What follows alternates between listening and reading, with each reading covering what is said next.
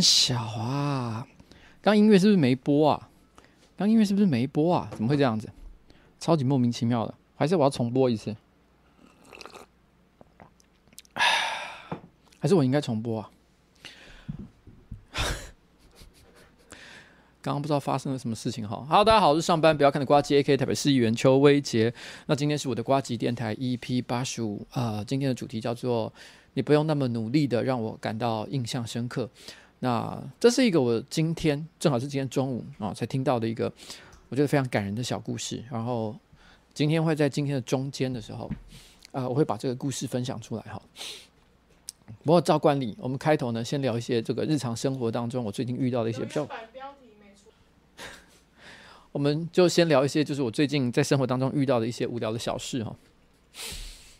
有在关注我私人 Facebook 的，其实应该会看到我大概大概在周末的时候发了一篇文章，叫做《无敌少侠有够赞》。我怎么到现在才发现？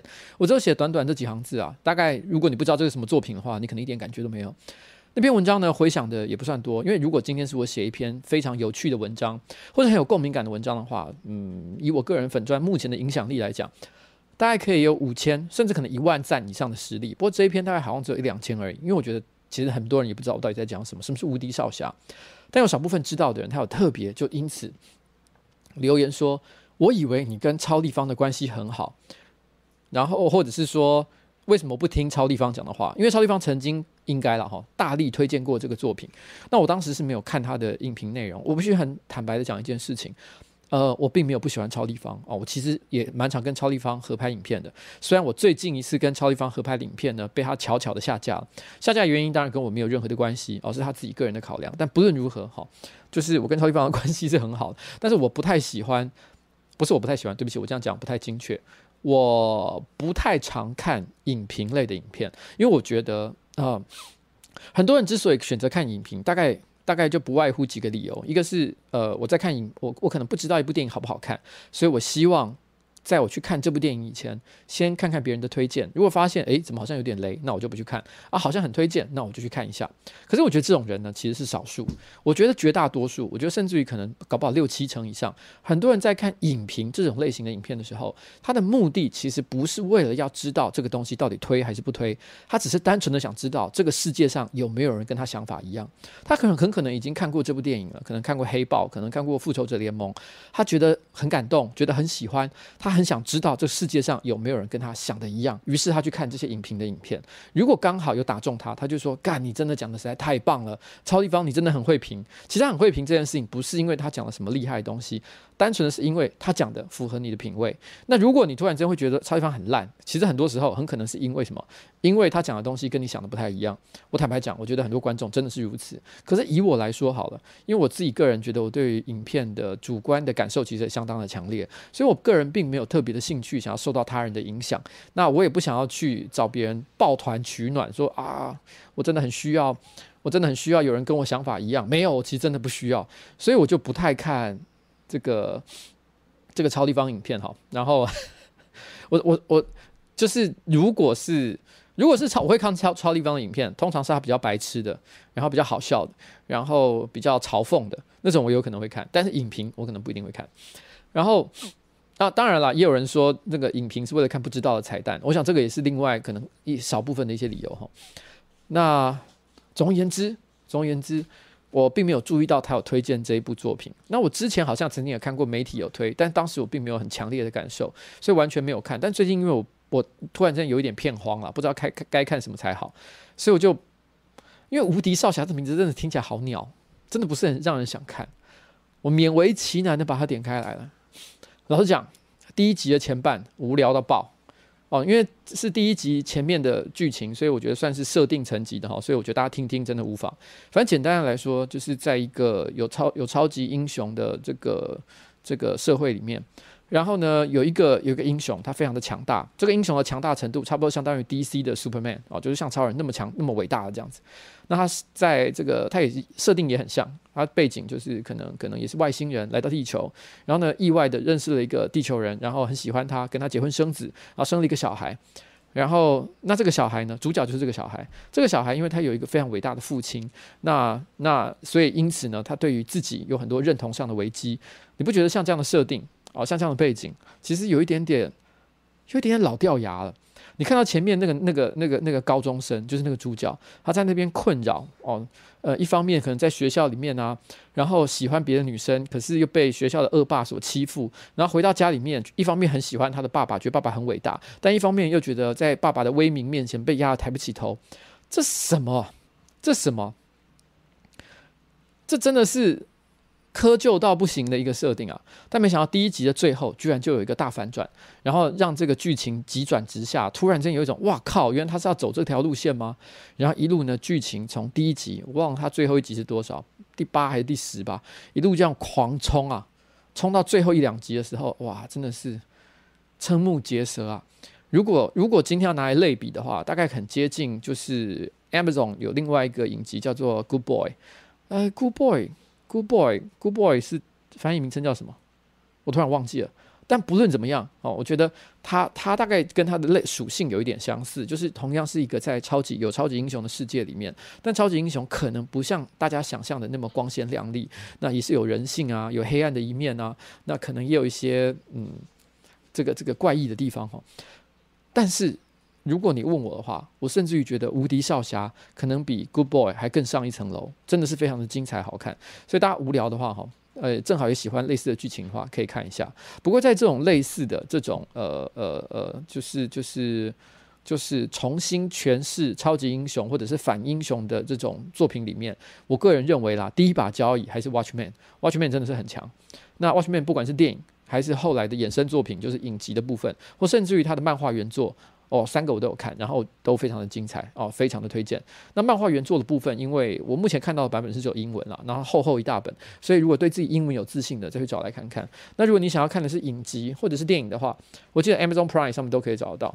而是 The Boys，还黑袍纠察队，不是 Good Boy，Good Boy 可能是另外一另外一个东西，是 The Boys。我讲错名字了，好小子，哦，真的有一部电影叫 Good Boy。韩国的那一部的样子，好像叫《Good Boy》，突然忘记了，混混乱了，混乱了。推荐大家看《无敌少侠》了哈，然后 少在那边啰嗦。然后啊，韩国那个叫我老婆刚走过来说，韩国那一部叫《Old Boy》，都不是。那《Good Boy》是什么？《Good Boy》到底是什么？我搞错了吗？Oh my god！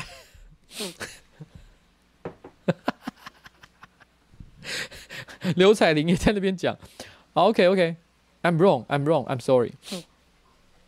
然后呃，最近呢，其实有有一个市民啊，来跟我的团队澄清，我知道很多人都在笑我了，OK 了，我知道了，我知道了，不用再讲了，我真的懂了，好不好？Old boy，Old boy。然后，哦，我要讲另外一件事。最近呢，作为这个市议员哈，有有市民来跟我陈情啊，每天都有各式各样的陈情问题了。那最近有一个问题是提到，就是说这个基隆路啊，常常塞车，然后他觉得这个台北市政府呢一直都没有改善，他觉得非常的不应该。那他希望这个我们赶快想办法解决这个问题。坦白说啊，类似像这种。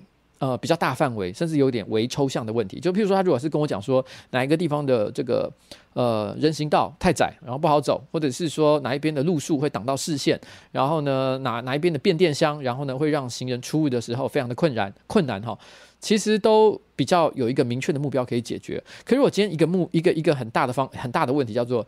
基隆路的交通非常的困难，然后希望赶快解决这个问题，就好像你突然间有人跑来跟我讲说，哎，我觉得那个、那个、那个、那个这个哦，内湖到台北的这个交通问题呢，哦，真的很真的很糟，希望哈、这个瓜吉议员赶快想一个办法。哇，干，我一定是听到，我一定头很大，因为这个问题累积了累积了多久？哦，累积了十几年以上。柯文哲曾经也说啊，要想办法解决这个问题，但是最后他也是撒手这样，两手一摊说，哎，这个好像有点困难，有点做也是做不到。那那但是但是不管怎么样。基隆路呢是在我的选区里面。那既然有人来提这个问题，我们办公室呢还是一定要把它接下来，然后想办法思考到底我们还可以做什么，尽可能去改善。那当时呢，其实我们在讨论这个问题的时候，我的助理其实就有讲到说，他认为呢，其实基隆路在某些比较拥塞的路段，很可能会产生这种交通拥挤感觉的问题之一是在于违停很多。的确，如果你今天去看，譬如说市府市府站那市那个市府捷运站那一带，其实你会你会看到哈，那个那个其实尽管路已经非常小条了，但常常时不时还是可以看到违停的车辆直接就叫叫把它停在路边，然后卡人家的这个出入口，其实非常的不方便。那这个时候，这个时候呢，呃，我的那个助理他就很主动啊，这军红了哈，他就想了一个办法，他说：“哎，我们先去调一下记录，就是过去这一年到底台北市的警察局呢，在这个路段，基隆路这些拥塞路段啊，最拥塞的点除了那里之外，可能譬如说还包含了像是哪里，那个最常违停的地方，呃，御猫园都是通化夜市的出入出口附近。”御猫园那一带，那一带也是真的超多违停的。你每次经过那里，都觉得有违停的车辆。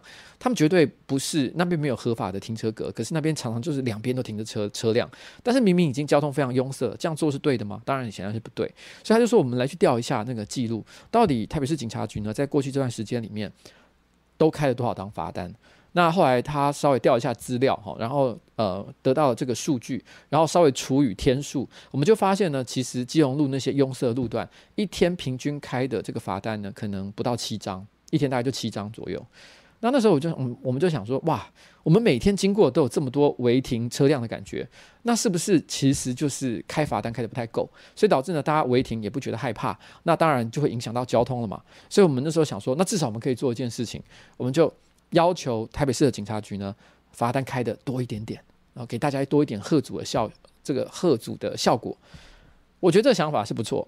可是我那时候哈听到这个建议的时候，因为这是这礼拜一我们在开会的时候讨论这个问题，我就跟这个军宏讲说，我觉得这个想法是挺好的，我觉得我们可以做，赶快去做。哦，我绝对没有没有任何反对的意思。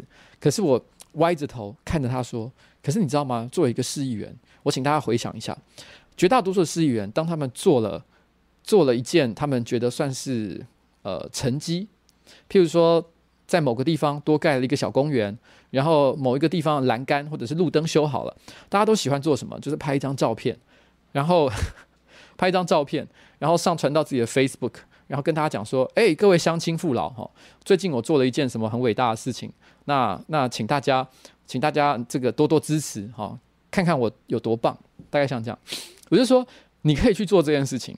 可是站在一个市议员，我我脑海中第一个想到就是，我可能可以，我我可能可以做的事情就是，我去拍一张照片，那张照片就是我躲在那个呃通化夜市附近的电线杆后面，鬼鬼祟祟的探出一颗头来，然后呢，那个照片就长得是像这样这样，然后往那个路上的这个违停车辆看过去，然后呢，我下面下一个标题，那个叫做“各位台北市的市民，你们最近有发现你在那个基隆路上停车的时候。”被开罚单的频率高了很多呢，嘿嘿，那就是我干的。我就说，哎、你认真想一想，我觉得这件事情虽然是对的，我们也要去做，我们也真的做，但是，但是说真的，这件事情我真的不知道该怎么，呃呃，该怎么看待，因为因为因为我感觉就是，如果真的讲出来的话，干我们就是鸡巴人，你知道吗？我们就超鸡巴的，然后。我觉得很多人一定会很生气，但是没关系啊，我们还是可以做。反正因为我没有要做下一届，所以那些被开单的人有多恨我，都跟我没有关系。我我这 就是我也不在乎啊，就是我们就随便了。嗯，好了，就这样。其实我说真的，这不是我们第一次做这件事情。我们在呃一零一周遭。还有在那个中山北，其实我们办公室都有做过一些类似的事情，这已经不是第一次了。但只是因为他这次提又提到这个这个这个想法的时候，我忍不住就想，哇，干这个这个我真的是觉得好微妙的一个事情啊。好了哦，然后上个礼拜啊，我聊到了一个话题，就是在说我要我要我要我要买伯恩的飞机杯。哦，伯恩的这个伯恩的肛门，然后呢，我说我一定要公开使用啊，不是公开使用，对不起，我讲错了，我没有要公开使用，呃，这个这个承诺不能乱讲，我是说我要我要我要我要使用，我没有要公开，因为这个违反善良风俗，我就说我要使用它，然后跟大家讲我的心得，大概像这样。然后我讲完这件事情之后，其实彩玲就问我一个问题，说，哎，所以老板，你有用过飞机杯吗？我不知道我有没有在直播上讲过，我总觉得好像我有提过这件事情，但好像也不是每个人都知道，所以我那时候讲讲，我就跟他讲了一下，哦，我其实我有用过，但我并没有非常喜欢飞机杯这种东西，因为我觉得人生当中哈，不要再讲公开使用了，我没有要做这件事情。但我我我我先讲哦，我已经我已经定了，我大概是集资到差不多一百万左右的时候去订的。坦白讲，我没有我没有买到早鸟了哈，因为因为早鸟一下好像第一天就全部卖光了。我第二天呃就是比较我比较没诚意一点点，就是等到我就是做好心理准备，就是。就是我内心已经给自己足够心理建设，然后决定去买的时候，那时候集资已经到了可能一百三、一百四十万左右，那早鸟优惠早就没有了，所以我是用比较贵一点点的价格买到伯恩的肛门。那我买伯恩肛门之后，因为有人问我到底有没有用过飞机杯这件事情，所以我在这边呢，其实就跟大家讲一下，我以前曾经使用过飞机杯，但印象不是非常的好。呃，并不是说飞机杯不舒服，它的确，当然你知道吗？它特别设计，然后呢会模拟某些事物的触感，那又加上有润滑液的帮助，所以绝对是比你用自己的手来做这件事情，其实直觉的感觉其实是蛮好的。那，但是我必须要讲为什么没有在用，是因为呃，我请大家想象一样的感觉，就是不管你那个时候是在洗澡，然后是在幻想某个非常愉快的场景，还是说你那个时候呢正在看一部 A 片。不论是哪一种情况，反正就是你脑海中开始产生了一些美好的画面之后，然后你开始进入了就是情欲勃发的一个情况，然后这个时候你拿出那个飞机杯，然后往自己的就是鸡鸡把它套上去，啪这样套上去，然后你开始做，因为在那个当下，因为这个要必须跟不是男生的观众，我所谓不是男生观众，当然就指女生哈，因为你们没有相对应的一些器官或者是体内的一些我不知道腺体啊、荷尔蒙啊类似类似的东西哈，所以我跟大家讲一下。当男生在进入很想做的这种心情的当中的时候，是没有什么理智的。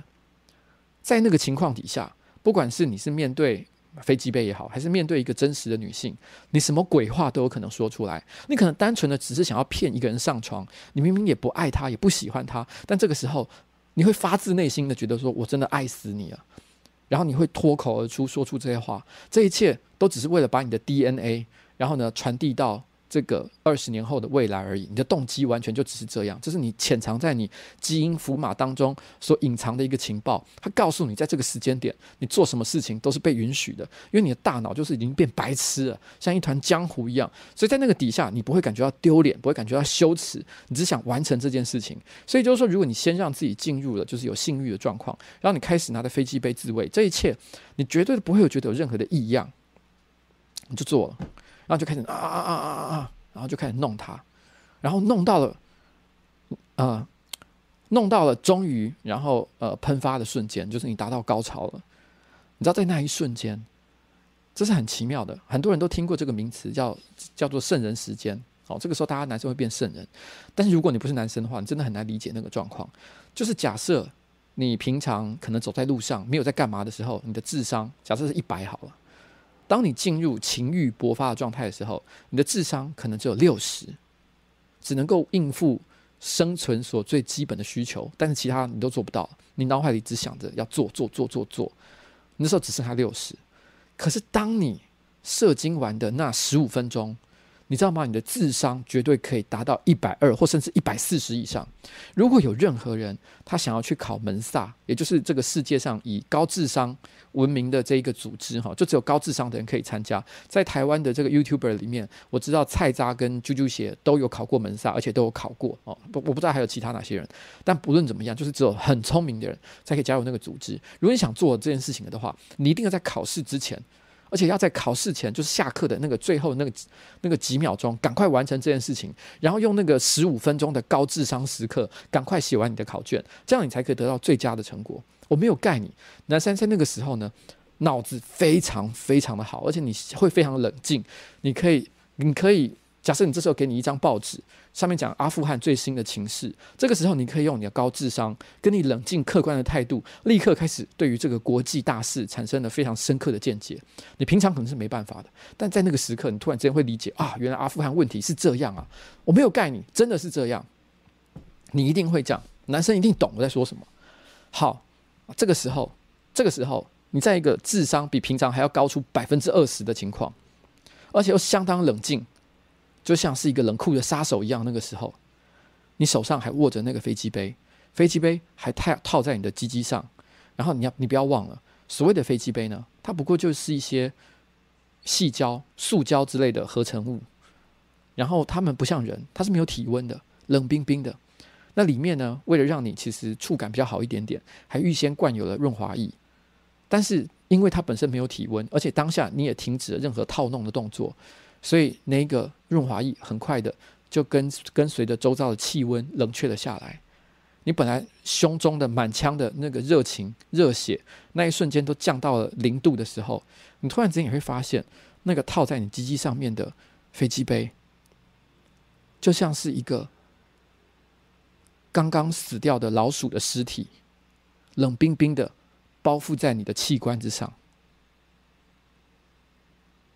而且你知道那个里面很脏，一阵恶心、作呕的感觉。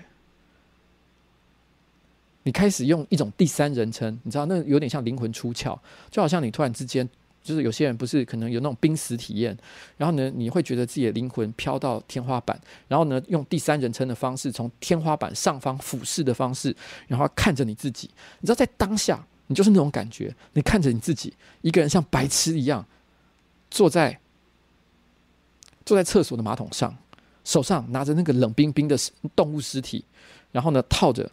你的鸡鸡，你的鸡鸡也慢慢的在软化当中。你觉得这一切超级荒谬，超级白痴，而且超级恶心。你根本不懂你为什么要做这件事情。我就是要讲，这是为什么我不用飞机杯的原因。我当然知道飞机杯，人类科学的高科技的结晶，怎么样都绝对比你的双手要来的更好。可是起码。那是你的手，它是有温度的。不论是在你智商很低还是很高，是很热情还是很冷静的时候，它都是你身体的一部分。你这辈子都不会抛弃它。所以在那那不管是什么样的情况之下，它有一个最底线的感情交流。又来啊，又是想来讨抱抱。听到我讲奇怪的故事就来了，是吧？好好好，下去下去。我我现在就是跟大家讲这件事情，所以我讨厌飞机杯。所以对我来说，我既然讨厌飞机杯，我也不喜欢伯恩。我说的不喜欢是指肉体上，我真的不喜欢。所以对我来讲，买这个东西真的是很大的心灵跟肉体上的一个挑战。这不开玩笑，这是真的。只是补充一下上个礼拜我所讲的话了。然后，好，然后呢？最后，哦，今天的这个开场的这个胡胡言乱语哦，我最后再讲一个小小的、很短的一个我这个今天下午所遇到的这个这个故的小小插曲，就今天今天今天今天这个傍晚的时候，那我去一个这个公司开会，开完会呢，然后我就搭 Uber 要回家，然后我一坐上 Uber，然后我就发现，哎，那个司机啊，眼神。突然之间闪亮了起来哦，这个这个讯号我非常了解。有时候你坐到某些比较年轻的 Uber 司机的车上的时候，你会发现他可能认得你。有的人会跟你讲话，那有的人呢可能会呃就保持冷静啊，都有可能。甚至有人会找你要合照。但是呢，这个因为他眼睛的那个闪亮的感觉实在太强烈了，我知道他下一秒一定会跟我讲话。他果然说了，他说：“呱吉，我刚刚还在听你的 Podcast 哦，我本来想要跟他讲说，请你注意交通安全，因为的确最近很多很多这个观众呢。”在开车或者骑车的时候听这个呱吉的 Podcast，正好出一点点小意外哈，呃，所以呢，所以我就说这个东西你可能要提醒他注意一下。但他马上跟着讲，他说：“哎、我前一阵子也载了这个蔡哥，然后蔡哥那那一天哈，旁边还坐着温妮。”我就说：“啊，三小。”他就说：“他就说我都不敢跟他们讲话哦，都怕他们怎么样哦，怕他们要干嘛？”我就说：“不不可能啦，我知道他们绝对没有，他们应该只是去拍片。”哦，或者是干嘛的哦，可能是正好顺路，然后讲到这件事情，他说：“哇，我真的好开心哦，呱吉，我真的好喜欢你。”我说：“OK OK OK。”他说：“我载过很多名人，但是载到你，我是最开心的。”我说：“谢谢谢谢。”像前一阵子，我还有再到鸡排妹，然后呢，我就说：“哎呦，鸡排妹不错哦，鸡排妹那一定很香嘛，对不对？”他就说：“没有，我觉得还好。”然后他看了我一眼，从那个后照镜看了一看了我一眼。然后他就说：“我觉得你比较香。”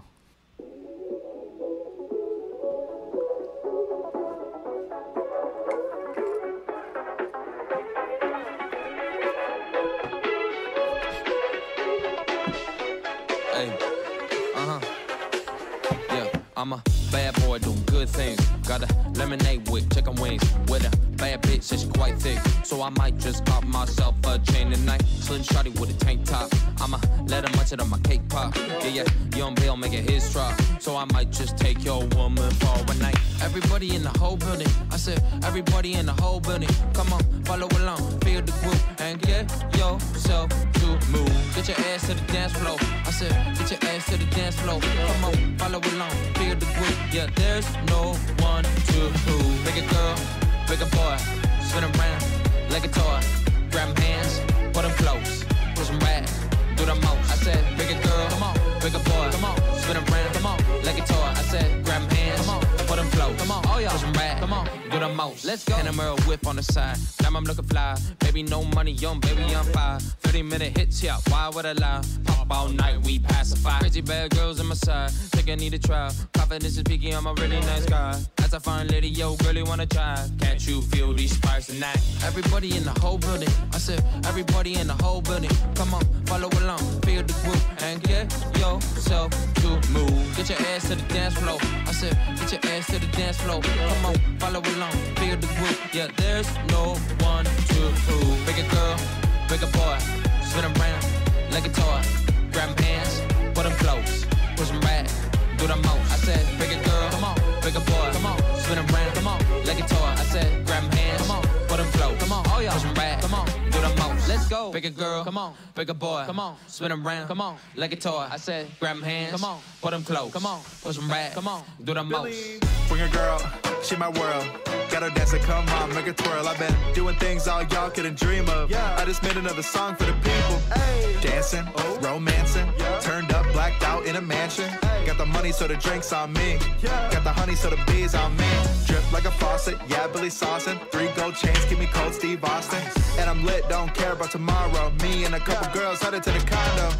Baby, no money, got the bag. And young babe chillin', he been running up the bands. Flexed on my ex, got me feeling like the man. And all I ever do is drop hits, that's the plan.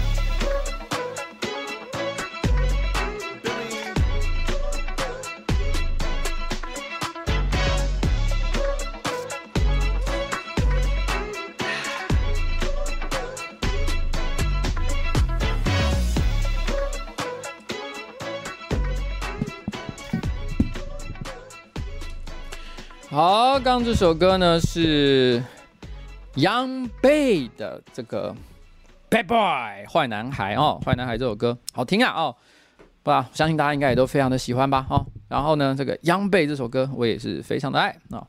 好啦，然后呢，接下来哈、我们接下来哎，我想应该要干嘛？我中间这一段呢，我想要稍微聊一下，就是最近呃呃，我刚刚最近。就是正好是今天中午，然后我突然间偶然间发现了一个我觉得非常暖心的小故事。可是呢，我想在这之前哈，我稍稍微就是啊，读一些我们的会员的留言，好不好？让我读一下会员的留言。这个我们有一位好呱呱哈，叫李金锦，他说这个没什么特别的事情，就是想到你。然后，然后呢，好，另外一位。有一位叫懒惰的好呱呱正在努力向上哈，他说只要提到煮饭相关的事情哈，男朋友总是会说，哎，你可以练习啊。但是身为一个曾经帮妈妈加热卤肉哈，就到全部碳化的人，真的是非常的害怕下厨。那我在家里呢，看妈妈煮菜哈，帮忙拿食材倒是还可以，但是亲自下厨呢，真的是没有试过。那前阵子呢，我认真的研究网络上一堆师傅做菜，然后并且记录食谱啊，其实没有很难嘛。抱持这种天真的想法呢，隔天就去买了食材到租屋处。哦，租屋处，那疲累不堪的我，还是心一狠的动手煮菜。光是切菜备料就足以让我大厉汗啊，小厉汗。煮完后呢，才发现过了一个小时，当下热到实在实在是没胃口，然后真的是很难吃。豆皮呢，香肉整个散掉，烧焦，而且因为锅子太小，所以弄得一团糟。那调味呢也很恐怖，所以以至于心灵创伤一整周。那买了新的平底锅和菜刀，重新出发，做了可以吃的炒米粉。那信心大增后，发现煮一人份的食物真的好累，食材呢没办法只买一点点，真的好崩溃哦。但是我还是很努力的偷偷练习做男朋友喜欢的菜。希望以后可以假装自己呢很有天分，哈哈哈哈哈！他就说他想听这个瓜老板分享做菜的烙菜故事啊。他说对了，他说呢，到前一阵子啊，我的男朋友才知道，原来呢，他之所以呃，就是说这位呃，这这位这位来信的这个观众哈，他说之所以能当好瓜瓜，是因为他每个月有奉献给瓜吉七十五块哦。这意思就是说，男朋友可能有点震惊啊，说我本来以为你只是每个礼拜固定去听一下他的直播，也许还听听新资料夹，但没想到你每个月还给这个人七十五块哦。难道你不知道这些东西都是 for free，都是免费的吗？好了，但是因为你每个月有念念这个有有有七十五块嘛，对不对？所以你问这个问题，希望知道我有没有什么煮菜的烙赛经验呢？我在这里就贡献一个我从来没讲过的，因为这真的太丢脸了，丢脸到我完全不想讲。因为呢，这个丢脸的东西，它就出现在《孤独的美式废人》呃，应该不知道是 EP 二、EP 三，反正 EP 前五的某一集。而且这个、这个、这、这、这一次的那一次的《孤独美式废人》，刚好刚好跟呃瓜吉的直播有很大的关系。因为那个时候我记得是《孤独的美式废人》刚刚拍了几集而已，然后是二零一七年的，可能大概五月、六月的时候，然后。那个时候，我突然之间想说，哎，我都已经开始开了独立的频道，也拍了几支的影片，那我也来做做直播看看好了。所以就在我的瓜吉直播《人生晚长》EP One 的前一个礼拜，我上了一支影片。那支影片呢，我记得是在讲呃意大利式的烤蔬菜。我想要形容，就是说，呃，我的直播就像意大利式的烤蔬菜一样，看起来很简单。但是呢，很讲究诚意，一切都是真材实料的感受。我想要讲这件事情。然后呢，呃，意大利烤蔬菜，它它因为每个人的做法不太相同，所以每个人会使用的食材不太一样，可能会有那个白色的花椰菜，然后可能会有节瓜，可能会有萝卜哦，很多啦，各式各样的东西，就是就是呃洋葱，然后呢放在一起，然后呢一起都一起就是进烤箱烤。在那支影片里面。我有提到里面所使用的食材，我有提到节瓜这来这个这个字，就是说我里面要放节瓜。但其实老实讲，我那个时候没有做过这道菜，我只是很喜欢吃这个东西。我去餐厅有很高的几率都会点，但是我真的平常没有在做菜。但是我又想，就是想说这一集呢，我就拍一个，反正我想这东西做法很简单嘛，我就买好材料，然后呢，这个调味料裹裹一裹。然后最后呢，就把它放到烤箱里面去烤就好了。然后我记得我去菜菜市场的时候，然后呃，其他的蔬菜应该都没有买错，因为都很简单嘛，什么萝卜啊，什么马铃薯啊，什么洋葱啊，这都很正常，绝对不会搞错的。但到节瓜这个环节的时候，其实我以为我知道节瓜长什么样子，我认为它就是比小黄瓜再大一点点的东西，所以我就买了一个大条的，很像小黄瓜的东西回去。但它其实不是节瓜，那个东西就是大黄瓜，它是另外一种黄瓜。然后，然后我就把它这样切了，完全到拍影片的时候，我都没有意识到这件事情。然后呢，把它做了，然后放进去烤箱烤了。然后呢，出来我还配上我那个假掰的旁白，讲说：“哦，我现在在吃什么？一切都是比诚意的意大利烤蔬菜。嗯，这东西很简单，下个礼拜记得来看我的直播，耶！”然后呢，把那个东西吃完。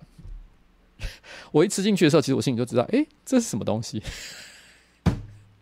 这是什么东西？但我还是把它拍完了。我把它做了，做成孤独的美式废人。我记得好像有一两个观众有提到说：“哎，这个应该不是不是节瓜吧？” 但大部分人没有发现，他们只觉得：“哇哦，瓜子又做了一个好假掰的影片，好棒，好喜欢哦。”但其实这一切都是错的。讲什么诚意？其实这支影片超级没诚意的，居然节瓜用成大黄瓜，我还在那边讲诚意。如果说今天这一支影片可以代表瓜吉的直播话，而且表示瓜吉呢做了两三百集的直播，全部都是胡烂，都是灌水。哈，好，我只是要讲这件事情，我做错了，好，就是就是这是一个我个人料理上的一个小失败。好，好了，那另外一个这个会员的来讯哈，他下面说，东西瓜吉害我的哦，都是瓜吉害我的。他说：“我想说一个关于母亲节生日和中国国庆生日的旧情侣故事，我想问问瓜吉的意见哈。我跟他在一起超过五年，那今年呢，亦是分开了的第五年。分开的原因我一直都不太清楚，十分的突然。当然，真正的原因呢，我大致都知知道哈。这五年他一直都是我梦中的常客，但我一直将所有的情感都放在心中。那今年呢，我要推出我个人的产品，我心中一直想他成为我人生第一件产品的模特，但是一直都没有勇气。那每晚呢，辗转反侧，直到有一次直播哈，瓜吉播放到。”他接下来讲一个我播放过的歌，那因为有很多观众在最近这两个两三个礼拜呢，都有跟我说，其实我的念法是错的，因为继 Dive Punk TZ Buck 之后呢，又有一个新错误哈。那因为我已经念错非常久了哈，所以他他有特别提醒。那这次我就念对 New Jabs 哈，N N U J A B S。我以前好像都 New Jabs 哈，我觉得 New Jabs 应该比较符合美式的念法吧，但但不重要了哈。他应该呃，因因为他是日本人嘛，所以应该是用日本的念法 newja base 哈。他说他在他听到我在放 newja base 的 After Hanabi 的时候，前奏是烟火爆开的声音，然后就令我想起他说他是中国的国庆日生日哈，然后以前香港每年也都会放烟花，所以这是一个他是一个香港的听众。那他为什么会提到中国的国庆？因为老实讲，我觉得在台湾一定没有人是什么，真的可能很多人都不知道中国国庆是什么时候。我是知道了，十月一号哈。那我为什么知道呢？因为我是中共同路人了哈。不是啊哈，我觉得这是尝试哈，这是一个尝试，历史尝试。然后，那因为是香港嘛，所以香港可能会过中国的国庆。他说以前香港呢，在中国国庆的时候也都会放烟花。他说我个人呢是很讨厌烟花的，它会令空气变得很差。但是他很喜欢到现场看以及感受那个震撼的声音，所以每年我都会陪他去看烟花。然后呢，这个这些幻彩经过眼镜折射到他侧面的笑容。那就是因为瓜吉播放了 After Hanabi，他说因为我放了这首歌，他忍不住，因为他其实已经跟他分手很长一段时间了，但是都一直没跟他联络，没有跟他去谈过这件事情。虽然很想跟他，啊、有跟他可能有跟他联络了，但是问题是，呃呃，他心里一直有个希望，是他能够做他呃要新上市产品的模特。这件事情一直没有勇气问他，但因为这首歌的关系，他很冲动的问了他说：“你愿不愿意当我产品的模特？”没想到呢，他一口就答应了。当时我真的很开心，很爽。但他一天呢，只会大概跟我传个四五次讯息，所以最后我们就约了九月出去拍照，之后就没了。哦，我们已经不像从前一样那样可以一直聊不完。等待的时间呢，反而令我每晚都睡不着。我一直在想，他为什么会答应？他有没有男朋友？他当我是什么？每天呢，都都都都让都告诉自己说我要平常心，但是每晚我都睡不着。什么什甚至于有时候啊。哦只要我感觉到想哭，下一秒就可以立刻喷泪。呱吉，我问你，到底我应该怎么办？我用普通的朋友方式对他吗？还是我直接说出来？这整整五年的想念，真的让我不知道如何是好。然后他最后想说：“哈，就真的不是要怪呱吉你了，哦，反而是想要感谢我去提醒他。有时候呢，有些小事都可以是美好的回忆。那总而言之，哦，他来问我这个问题。好了，九月，也就是这个月，哈。”我以前曾经在直播的时候聊过，我觉得不是一定啊，这个东西真的没有没有什么事情一定是绝对的。但是男生跟女生呢，我觉得通常在分手之后有一个很大的差别，就是男生呢，不管在当下分手的状况有多么的丑陋，可是只要时间够久，男生呢马上都会呃，男生就可以开始又开始念念不忘，觉得真的是初恋无限美啊什么之类的，然后呢去美化自己过去的感情啊，如何如何如何。所以呢，其实其实都很难真的放下之前的关系。可是呢，女生比较不一样。我觉得女生很多时候，她如果真的，她如果真的爱你的时候，她可能真的很爱你。可是当她分手的时候，她可能就会切得非常干净。哦，这个我觉得女生比较容易做到，也比较倾向会做这样的事情。所以我会觉得，她如果今天跟你分手了，整整五年的时间，你们也没有更深入的交往，我认为她还喜欢你，或者愿意继续跟你交往几率其实并不高，虽然不等于零。他之所以答应你，可能是把你当成了朋友，觉得时间够久，也许呢，我们之我们我们可以再用一个比较平常的关系，甚至于他可能还记得你曾经的一些优点好处，但这不等于说他也他还喜欢你，他可能单纯的是觉得说，哇，你最近要推新产品，那么他也知道你是一个好人，所以呢，我想呃。你既然找我的话，就帮帮你。我觉得这件事情也没什么不好，我觉得这是有可能的。那至于他有没有男朋友这件事情，真的很难说了。但是我觉得，我只能说大概可能五六成的几率，我觉得应该说这真的很难讲，因为他没有，他可能没有。那但是只能说，我认为如果他有男朋友的话，他有五六成以上的几率是可能不会答应的，因为我觉得男生比较不会避嫌，都是如果因为他很多男生就是很喜欢跟呃呃。呃，前女友啊，哦，保持一定程度的联系，不一定要跟他干嘛，但是可能会保持比较友善的关系。那我觉得女生未必，她如果现在有交男朋友的话，她很可能就会保持一种，哎，我跟你再见面不太好吧的心情。我觉得女生比较会这样，所以我只能说有一定的几率她可能是单身了，但这不表示你一定有任何的机会。那，嗯，我觉得哈是这样啦哈，你不用特别去期待什么，但是你也不用觉得很绝望。你可以把它当成是另外一个很好的回忆，就像你们一起去看烟火一样。然后呢，把这个拍照的工作做完，那不论结果如何哦，就是就是一辈子记得你怎么曾经一起做过这件事情。你又邀请他过来，他也很友善的答应，这一切都非常的美好。当然啦，如果在现场你感觉到一点点的，就是微妙气氛，好像你还可以多说点什么，多做点什么努力的话，你还是可以做做看。但是问题是呢，真的是就是一切都是要用绅士礼貌的态度去做，好，不要太呃。呃，强人所难，那平常心啦，好不好？这是我给你的建议。那也过了这么久，呃，如果你曾经觉得很美好，也许就把它那个留在当年一起去看烟火的回忆里面，其实就是最好的情况。因为你们如果再在一起的话，一定还会吵架。你们当年曾经有过的矛盾，可能也不见得就已经消失了。你可能还是会很不开心。那。嗯，所以何苦呢？就继续往前走了，好不好？就这样啦。哦，我是我，我没有说一定是怎么样。我知道有人说，哎、我我觉得真的是看个人。废话，我当然知道是看个人，但是我自己的观察啦。我讲这是我自己的观察。我觉得男生女生在这一点态度上是比较不一样的。好啦，就这样了啊。好，那还有人问了一个问题，说，哎、男友是我的初恋。然后这是他的名字哈，他写说重新听一次秘密的告白哈，听到某个男生说他爱现任女友跟爱已经去世的前女友一样，那突然就想起呢，我的男朋友他也有一个过世的初恋，对，就是那个很特别的初恋，他的成绩很好，认真的教他的初恋功课，顺利的让他申请奖学金出国交换之后，那就在出国期间呢，那一个哦，那个他男朋友的前女友就是初恋情人哈，就劈腿了，他劈腿了一个跟他一起出国的同行人，当然呢，后来他们也分手了。不过，初恋啊、在之后就得了癌症。那她当那她当时的男朋友，也就是跟她跟那个哦，这故事真复杂，就是跟现在这个传写信给我的这个男朋友的初恋情人的，就是劈腿的那个对象哦，在知道他得癌症之后呢，也没有跟他长相厮守或好好照顾他，其实也就跟他分手了。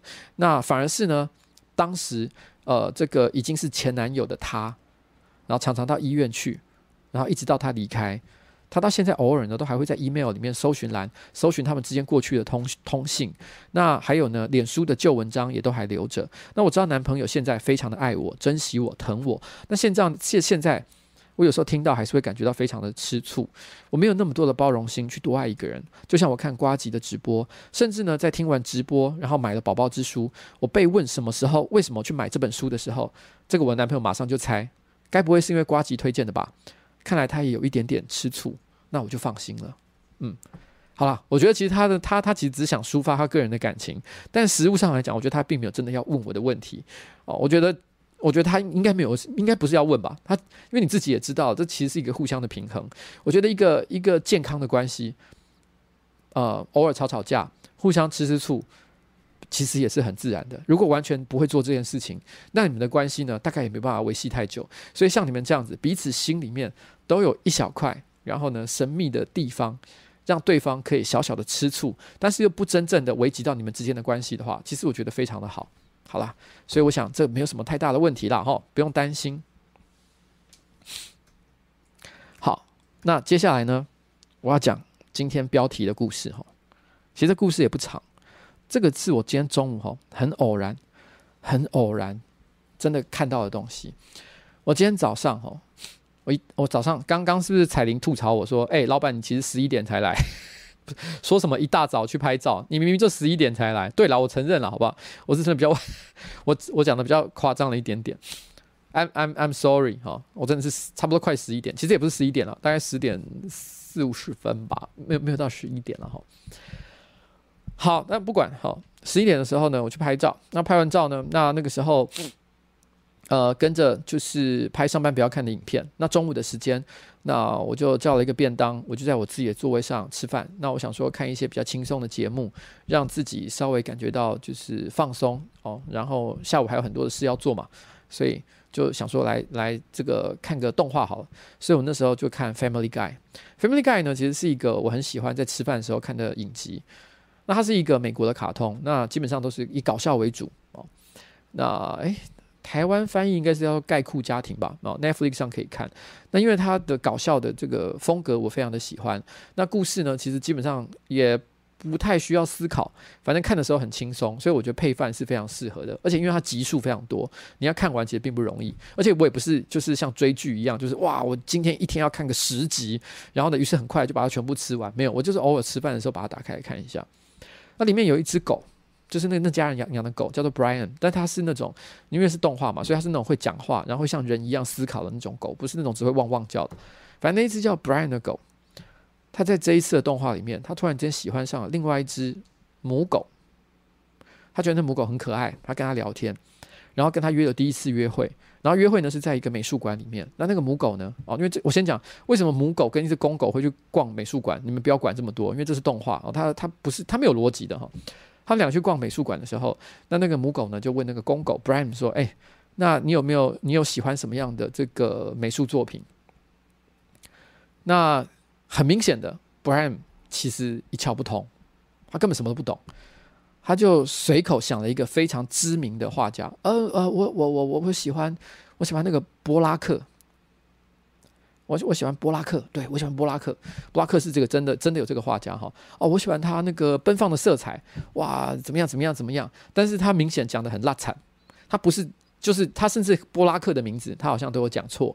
然后呢，对于他怎么样作画，他也只有就是那种可能在在那个可能呃呃迷迷因图啊，或者是某些搞笑网站上，可能惊鸿一瞥，大概知道他画过什么样的画。但是具体来讲，他为什么要画那些画，其实一窍不通，所以随便乱讲，讲的就是很很明显就知道他是外行人。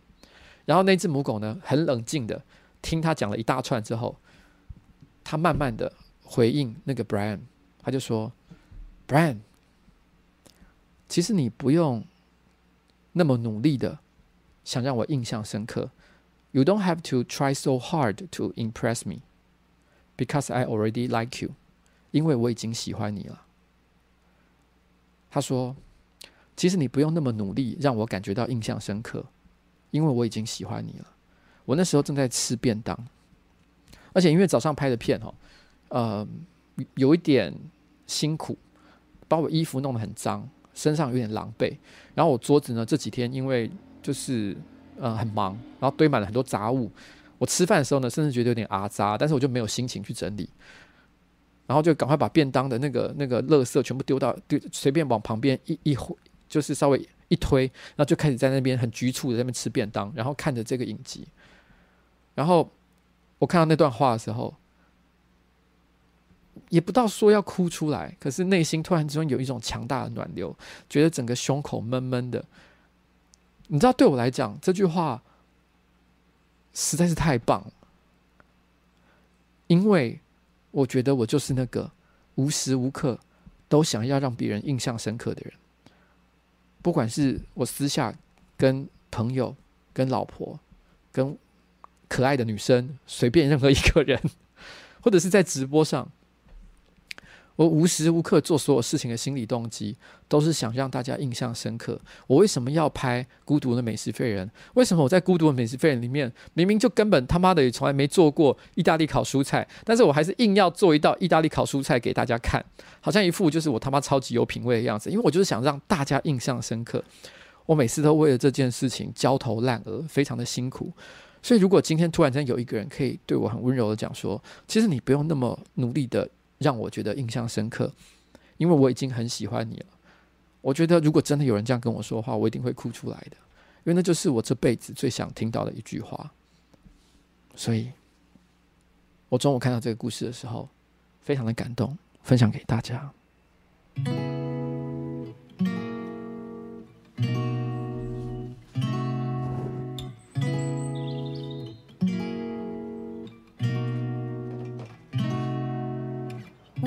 drive along an ocean reflecting the sun Or make a bed of green atop a wide open scene. Under a canvas of blue I would draw ever nearer to you To feel the dew on your skin. That is how it would begin.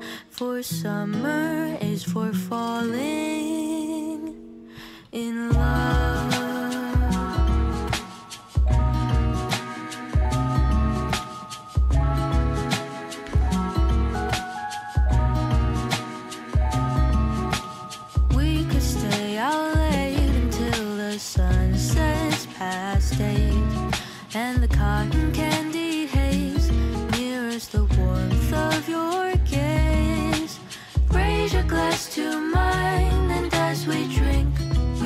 Skies. So we could disregard the thought of ever having to part. For summer is for falling in love.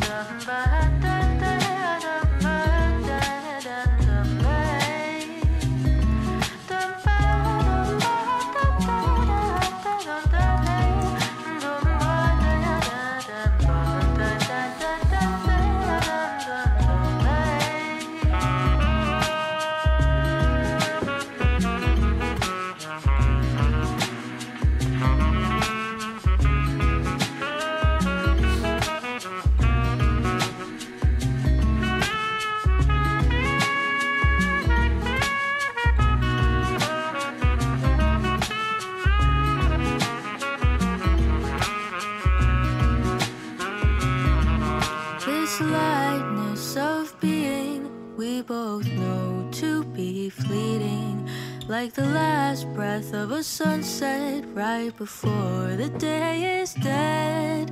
But maybe the heat of today could keep even winter away. So I'll remember your laugh, cause nothing ever changes the fact that summer is for falling in love.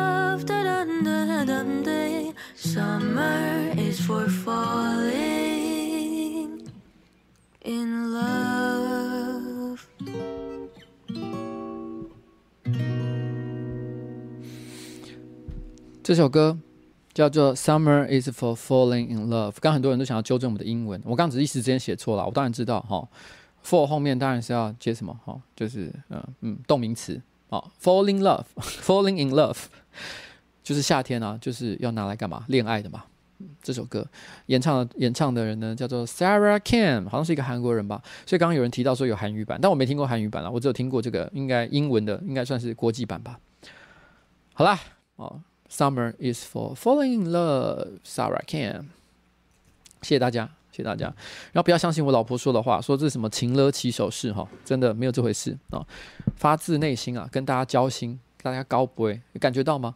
我们之间的灵魂正在这个直播的线路上彼此不断的碰撞，好不好？就这样啦。好、哦，好了，最后呢，今天哈、想跟大家聊聊金曲奖了哈，因为上礼拜发那个金曲奖嘛，我觉得很多人都有看。不过我后来发现一件事哈。同样是金曲奖，那同样的这个颁奖人，同样的这个得奖者，然后呢，同样的这个典礼流程，我发现每个人的观点都不太一样。像有的人看的真的是热泪盈眶啊，觉得整场真的是毫无冷场，非常好看。但是我也有不少的朋友呢，他们会觉得说：天哪，这什么哦？整个整个活动流程尴尬，然后呢奇怪，然后呢不好看。那当然呢，也有一些观众，但大部分不是我的朋友，他们可能会觉得说：诶，奇怪，这一次的金曲奖怎么又是一堆？真的没听过的名字，那我觉得在台湾的三金里面，金曲、金钟、呃金马，我想金曲奖呢是大概最常会出现，就是大家看完之后说，哎，这个人到底是谁啊？哦，很多人会讲像这样的话，很多人都不认识，就是一些这个这个每次金曲奖的得奖创作者。但是我必须要讲哦，这个事情。有些人会觉得说什么这是金曲奖曲高和寡的表现，因为他可能都挑一些哦，有些艺术成就，可能评审觉得他这个这个音乐很好，但事实上市场根本不接受的一些人。不过老实讲，我个人认为这个观点哈不尽公平。但我觉得不尽公平的原因是什么呢？我觉得可以等一下后面呢，最后我再一起总结，可以聊一聊。刚刚像有人提到嘛，今年的这个这个蛋堡得了好多大奖哇，最大赢家。可是可是你知道吗？这就是最有趣的一个点。呃，我记得二零一九年，呃，是这个猎王得大奖。那利友王那时候得大奖的时候，我身边有很多朋友，就是那种四十几岁，可能已经当了老板，那在某些科技公司里面当高阶主管的这种朋友哈，他们都会说：“哎，利友王是谁啊？”他们真的完全不知道。我身边的同温层就是跟我同年龄层的，然后以前呢，可能在游戏业啊，在科技业工作这一批人，很多人真的从来没有听过利友王，不只是没有听过他的歌，连他的名字都没有听过。不过当时我是觉得利友王呢。的确有可能有有些这个这个流行音乐的听众，或甚至连流行音乐都不太听的听众呢，哦，这些人他们可能对他来讲，当然是真的不太了解。我觉得还算合理。在今年蛋宝呃得得大奖的时候，我后来发现，哎，社会上也出现了一波声浪，很多人都在谈说蛋宝是谁。我当下真的有点啊，利友王不认识也罢了，蛋宝也不认识，不可能吧？如果说今天是我我这一辈这种老一辈的哈，甚至我我我之上的人不认识，我也觉得 OK fine，因为我觉得他们也不认识利欧王嘛，饶舌嘻哈，他们可能根本也不在乎哦。因为以我出生的年代来讲，饶舌嘻哈真的不是陪伴我们这个在二十岁的时候长大的音乐类型，所以我们可能真的没有很在意。那我觉得说不知道，我觉得也合理。可是可是我觉得最扯的一件事情是我有一个朋友。他是在一个一个一个，他是在一个媒体上班好了。那他就跟我讲说，他的公司大概二十几岁的年轻人，他也跟他讲说，哎、蛋堡是谁？今年才二十几岁的年轻人，问他这个问题说，蛋堡是谁？他说他当下也非常的惊讶，说哈，连年轻人都不知道蛋堡，那到到底谁知道蛋堡？这时候大家都有一种，我还记得这个这个。前几天有一个投书啊，在《自由时报》上面啊，因为其实自从《苹果日报》就是消失了之后，我家改订《自由时报》。那有一天早上呢，我就是在喝咖啡的时候，摊开《自由时报》，我就看到有一则读者投书，就在金曲奖之后的两天。然后呢，有一个人就讲说，他说他呃看了今年的金曲奖，那他不知道今年的这个大奖得主哦，蛋堡是谁，所以他就决定去听一下他的音乐。他说呃不听还好，一听就是吓到。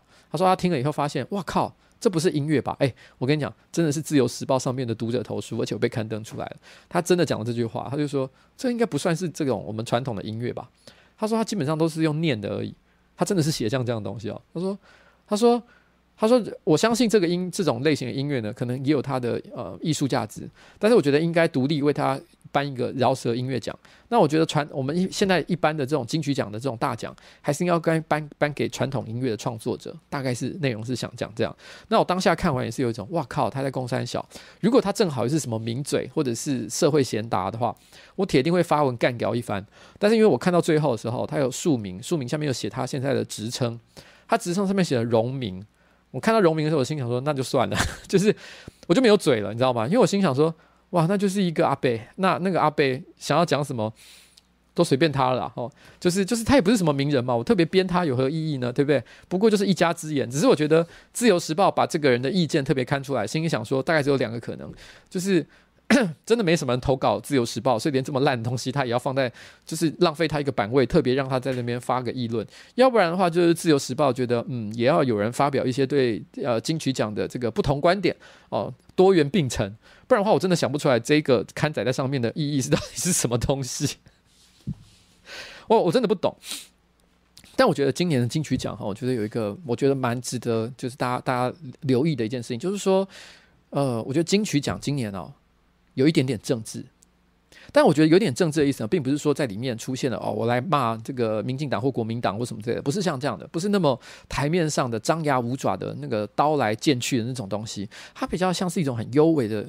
就是在这个金曲奖单纯的我们只是颁发音乐创作奖的内容上，其实我觉得很多人针对不同的社会议题，其实都有用他的方式去做发声。我觉得这件事情其实蛮有趣的。举个例子来讲，在那个那个星光呃，在那个红毯上哦，星光大道，那那个巴奈。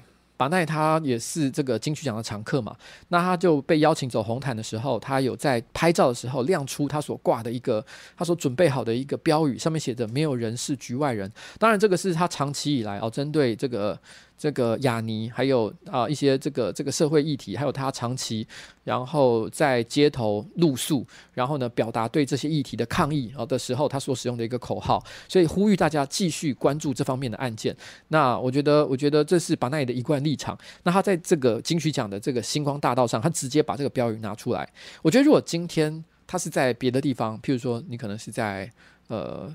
香港或者是在中国好了，如果有任何一个歌手在一个像这样音乐表演的场合，突然之间亮出一个像这样的标语，我想可能立刻就被那个两个黑衣人给架走了吧。但是没有，我们还是把这个还是那个媒体啪啪啪啪啪把那个照片拍了，然后刊上版面。那至于大家喜欢或不喜欢，那就是看个人的接受。不过不论怎么样，在这里言论仍然是自由的，所以我觉得非常的好。然后，然后在台上，然后在台上的时候，我记得那个。Hush 吧，Hush 其实我在我的直播上也放过两次他的歌哈，然后他就有特别提到说，谢谢金曲奖让我有这个机会呢，可以站在台上，告诉那些还在柜子里面盼望的人呢，不要急，不要怕，相信自己，充实自己，你的未来有机会掌握在你的手上。至少今晚我就握住了金曲奖。他其实这段呢，当然不是在讲什么政党恶斗，他其实单纯是在讲就是关于同志哦，同志议题，为同志议题发声这个概念。他其实是比较软性的，可是基本上也是社会议题的一部分。那他在台上讲出像这样的话的时候，陈建奇后面另外一个得主，这个奖，这个这个这个这个金曲奖得主呢，他马上在在他的这个得奖感言也跟着补充说，还在柜子里的人不用害怕哈，我们都是传达音乐的人，大家都可以用自己的力量去传达对这个世界的善意。所以我觉得像这样在台上，就大家对这个议题呢互相支持，然后鼓励，其实我觉得本身也是很感人的一件事情。那巴奈呢，不是在那个星光大道上，就是张开了那个布条，说没有人是局外人嘛？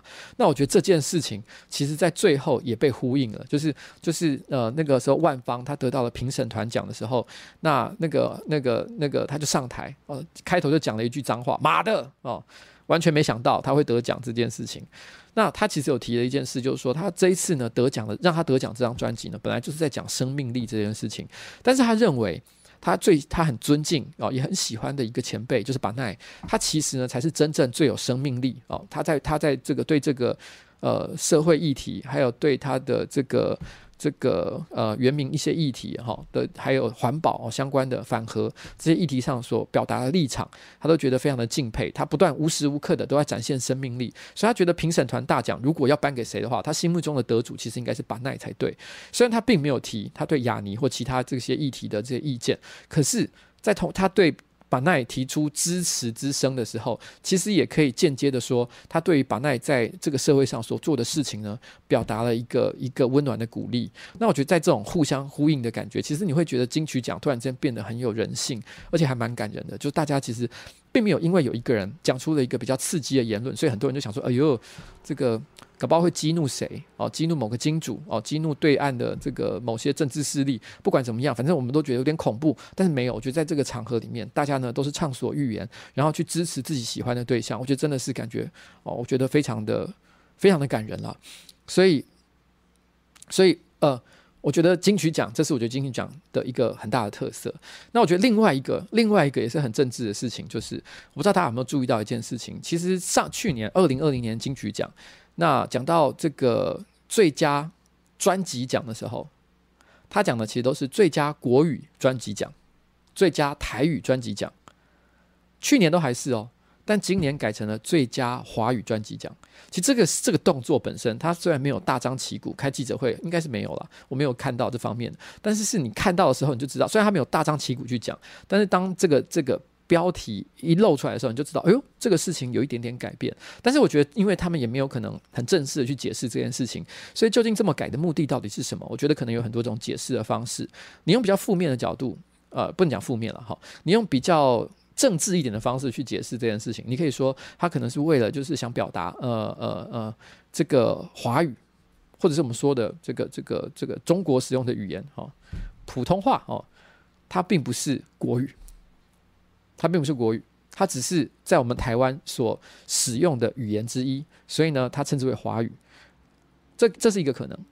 但当然的，也有另外一个可能性，就在于说，因为如果我们把华语称作国语了的话，那其实颁发国语专辑奖的时候呢，其实它有一点点把整个金曲奖的格局就放在台湾的这个范围之内而已。所以，可是事实上，金曲奖呢，一直以来其实它也都是可以让中国或其他地区的一些创作者，然后呢，主动投稿，然后到这边来一起角逐这个奖项。所以，它称之为华语这个奖项，其实也把它的框架变大。那我觉得，对于这个金曲奖的这个在华华语圈华语圈啊。或在亚洲这个地方的这个地位来讲，我觉得也是一种提升的概念，所以我觉得也没有什么不好。那我觉得不管你用什么角度来看哈，我觉得这本身这个动作其实是蛮有趣的一个地方。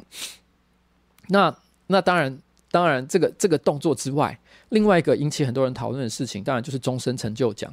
终身成就奖颁给了罗大佑，那有些人觉得是理所当然了，那也有人觉得说哇，你怎么会？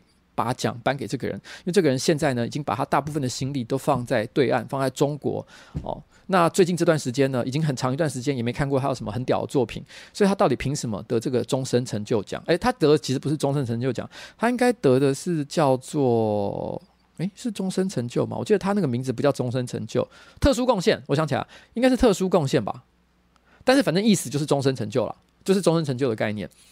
然后，可是我我我说的摸着良心讲，作为一个呃一九七五年出生。然后呢，我的青春期主要是在八九零年代度过的。这个这个四十四十四十几岁中年人来说，其实罗大佑他对于华语音乐圈圈的影响，我觉得绝对是不容抹灭或是不容忽视的。他以前所创作的很多经典歌曲，其实确确实实的影响到了整个华语的流行音乐。所以我觉得，如果要颁一个类似终身成就奖的奖项给他，哦，特别贡献啊，对，特别贡献，没错，最佳贡献。我觉得没有什么不合理的地方。我觉得就是说，他的确是你你你你真的是在任何的场合，你还是得要就是尊称他一声老师，或者是说他是真的对我们呃年轻时候的心灵影响非常多。所以我觉得这件事情也是没什么太大问题。那有人就提说他最近都没有作品，那为什么不？如果真的我要颁一个特别贡献奖，或者是类似终身成就奖奖项的话，台湾应该还多的是可以颁的人吧？我还记得我就看到有一个人就提说，你可以颁给伍佰啊。伍佰他也是创作音乐很长一段时间了，台湾很多人都喜欢他，流行音乐受到很多他的影响。你为什么不给伍佰？他明明还有那么多优秀的人排在他前面，你为什么给罗大佑？这到底什么意思？很多人就觉得不爽。其实我觉得这件事情呢，我觉得有两个谬误了哈。第一个谬误是在于说，我认为其实所谓的特别贡献或者终身成就奖呢，虽然它呃明文的定义上不会这样讲，但是它都有一个意思，叫做其实终身成就奖就是颁给已经不太可可可能。得到最佳音乐或者是最佳华语专辑，哦，就是得到这些真正大奖的人才会拿这个奖。我举个例子来讲好了，二零一九年得奖的是谁？是黑名单工作室。黑名单工作室呢，如果今天要讲政治立场的话，他刚好跟罗大佑站在可能跟现在罗大佑啊站在完全不同的光谱之上。那他们两个呢，其实都对台湾早期的流行音乐呢产生了很巨大的影响。那但是呢，因为黑黑名单工作室现在可能台面上的活动呢，也也也变得不是很。很平凡，所以在这个时间点，就是他已经没有任何新作品可以让他有机会角逐今年的最佳音乐、最佳这个华语专辑的时候，那当然的，我们给他一个终身成就奖，去跟大家讲说，今年呢，我们就是给他一个这个特殊贡献，让大家知道，其实，在台湾过去的音乐历史上，曾经有过这么一号值得尊敬的人物存在，本来就是像这样的概念嘛。所以最近没有作品，不就是得这个奖一个很重要的一个一个基本条件嘛？然后。然后，然后，然后另外一个，我以前在讨论奥斯卡的时候，我曾经讲过这件事情，就是我们每年不管是颁奥斯卡奖也好，颁金颁金球奖也好，然后呢颁金曲、金钟、金马，任何一种奖，其实永远都会有人觉得说，诶，为什么是 A 得奖？我觉得 B 更棒，为什么 B 不得奖？其实这个这个讨论，我现在都是觉得没有意义的，因为除非你觉得 A 的东西很烂，烂到他没资格得奖，不然的话，其实摸着良心讲，通常能够入围。能够有机会得奖的这些这些入围者，一定都有些优秀的地方。A 也很优秀，B 也很优秀。A 有很多喜欢他的人，B 也有很多喜欢他的人。今天只是刚刚好，评审团的品味，或者是基于其他的考量，他们最后把奖，把这个非常稀有、非常罕见的一个奖项，难得的颁给了一个特定的个人，但不表示其他的人是不好的。所以，如果他的品味，这个就跟我刚刚前面讲的超立方的影评是一样的概念。并不是因为跟你的品味不同，所以就表示评审不公，或是评审的品味有问题。事实上，只是你知道，今年刚刚好能够得奖，有的时候是时机，有的时候是运气。哦，譬如说，就像廖仁帅一样，他可能真的是非常的优秀，可是不好意思哈，也不是说真的大家不肯定你，可是刚好就是时也、运也、命也，你就是没有到那个得奖的时机点。你知道，在奥斯卡也是有人，你知道年年入围，但是一直没得奖。像这样的明星也是很多，你能怎么说呢？难道那些人没有资格得奖吗？每个人都很优秀的，好不好？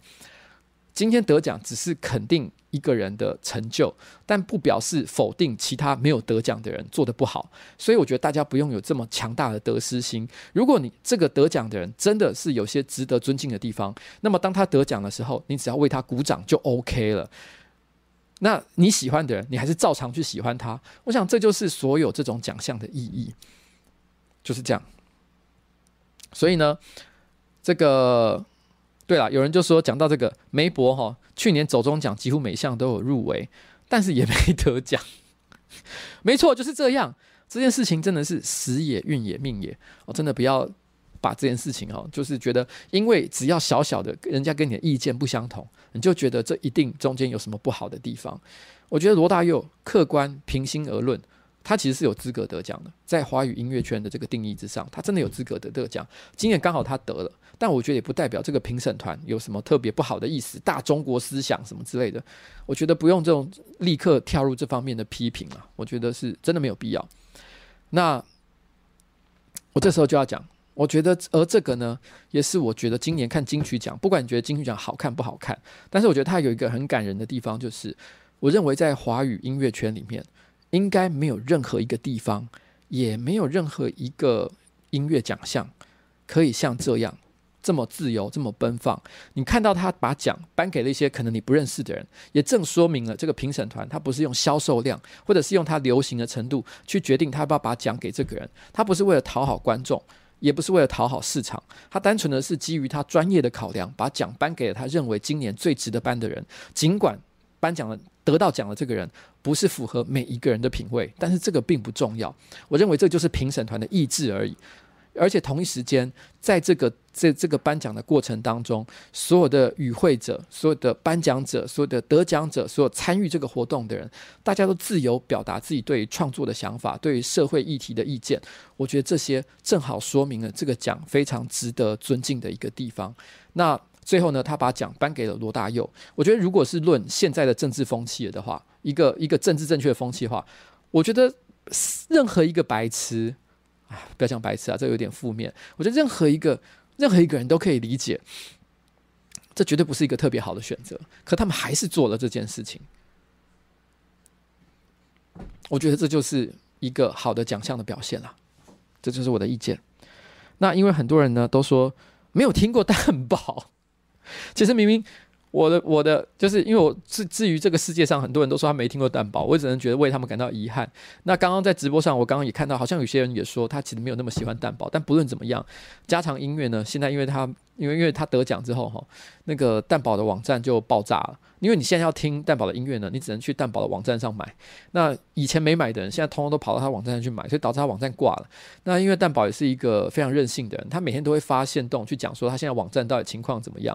那他最后呢，今天我看到最新的进度就是说他懒得修了，因为他是个任性的人，他就说，呃，反正我现在网站勉强恢复到哈，那些已经购买专辑的人可以下载。但是呢，你想要现在再继续购买啊？没办法，没办法，我不开放了。哦，因为反正之前已经花钱的消费者，他权益要顾到。但是呢，赚更多钱这件事情算了，老子懒得懒得弄那么多。等到现在这一批哈要下载的下载完之后，我再看要不要开放让大家买了。谢谢大家，我是个任性的人。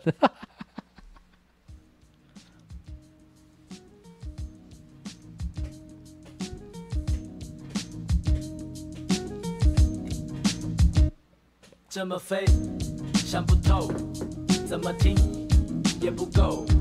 有了 beat，有了 flow，为什么没有意义？心里就怕怕怕。这么飞，想不透，怎么听也不够。为了 beat，为了 flow，啊，我总是敲着鼓机，哒哒哒哒哒。能不能找到这样一种方式，让听音乐就只是听音乐，让氛围呈现一个模糊的样子。不太去要求表达多么精确，那不是洗脑，是大师的催眠。给个暗示，让人自然去领略，那可以放松，何苦攀爬在边缘？啊、一举一动都需要警戒。现在让运和画面产生联系，想象是没有边际，那是我开的天地。天地的天是蓝，地是鲜绿，难以形容的感受，就保持它的不可言喻，且让我无为而唱，你无为而听，这之间没有算计，不会感到恶心。像在跟女儿互动，我没有色心，像点了一根爵士烟，懒在客厅啊。这么飞，想不透，怎么听也不够。有了 beat，有了 flow，为什么没有意义？心里就怕怕怕。这么飞，想不透，怎么听也不够。为了 beat，为了 flow，flow，我总是敲着鼓机，哒哒咚哒哒哒。我的不是动词。是动大，带来改变，不是崩塌，是融化。我不反对自己想冲辣，想冲沙，只是恐怕全都是空话在轰炸。不是那种歌词写的像诗，却没有诗意，也不是那种做作样子，说比较实际。我太多道理没有参透，所以还自闭。在爬了好几座山后，才翻翻日历。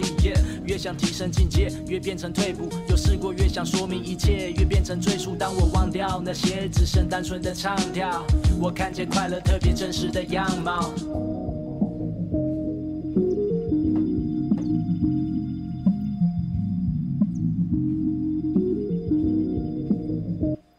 这么飞，想不透，怎么听也不够。有了 beat，有了 flow，为什么没有意义？心里就怕怕怕。这么飞，想不透，怎么听我总是敲着鼓机，大大咚大大大。这么飞，想不透，怎么听也不够。有了 beat，有了 flow。为什么没有意义？心里就怕怕怕，这么飞，想不透，怎么听也不够。为了 beat，为了 flow，我总是敲着鼓机，大大咚大咚。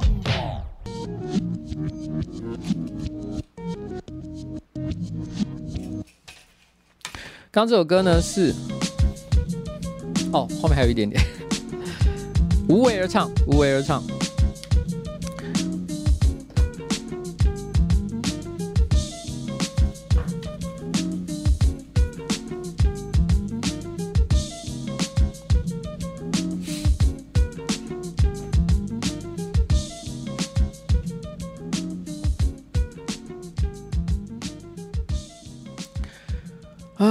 当 K A K W W 的时候呢，其实瓜吉就是一个演员哈，无时无刻都在表演。其实这说法也不太有错啦。就是我说真的，其实我平常哈，呃，要放下完全戒心，然后完全就是停止做表演这件事情，真的是很困难。在我老婆面前呢，大概可以有五六成的时间是没有在表演的，但是还是有时候会啦哈。因为我必须要说，要维系一段好的婚姻哈。完全不表演，真的也不行。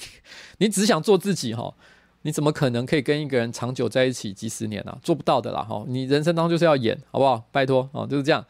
然后这个有人问说哈，如果林俊杰得奖，你会觉得怎么样？我是觉得，唉。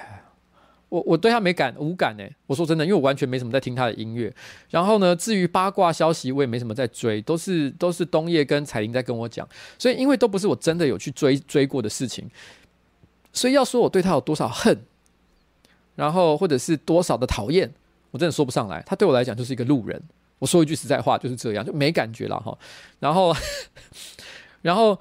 因为因为像君宏嘛，因为君宏本身也是也算是音乐算半个音乐圈的人，每天都在跟呃这个这个乐团啊独搞独立音乐的人在那边鬼混啊喝酒啊什么的哈，所以他也常常会听到一些无微博的八卦哦，他也会跟我讲一些，可是问题是我觉得毕竟是八卦，我这个人向来就是听听就好，因为又不是我真的亲眼看到的事情哦，就算他干再多的炮，也都是故事而已，就这样，好啦，就这样啦，就这样了。那我觉得今天呢，哦，我也不打算节目搞太久哦，节目差不多准备要告到尾声了哈。然后最后我只会再放一首歌，然后放这首歌我等下会讲一下原因，但我先回一下这个今天有很多的这个 观众好像有一些留言哦，那个那个那个诺基帮我整理的，医生说家里的猫已经连续两天在床上大小便了，哎，呱吉都怎么解决啊？床垫和问题和猫咪和本和猫咪哈，我先讲一件事哦，虽然我之前也讲过，就是猫在我家床。大小便的事情，但是问题是呢，我自己的观察是，因为我养过六只猫，这六只猫，我先讲不是这六只猫不能涵盖这世界上所有猫的行为，但是我的理解就是，当猫会在你的床上小便大小便的时候，要么就是它身体不舒服，要不然就是它对你有些不满，不论是怎么样，它一定有些问题，你要找到那个问题，解决那个问题，才能够一劳永逸。但是如果你现在没有办法立刻解决这件事情的话，那我的建议就是，你可能呃。你要把你家的门门给关起来，不让它跑到你的床上去。但如果你家刚好，譬如说可能就是一间套房，你没有办法把它就是隔绝在床的外面的话，那你可能就要想办法找一些东西，然后呢盖住它，然后或者是在床在床上弄很多障碍物，使得他呢要蹲在那里做出小便的动作变得很困难。那我觉得这是一个简单的防御策略。但是其他之外，我觉得你还是要想办法找到他到底为什么在你的床上小便。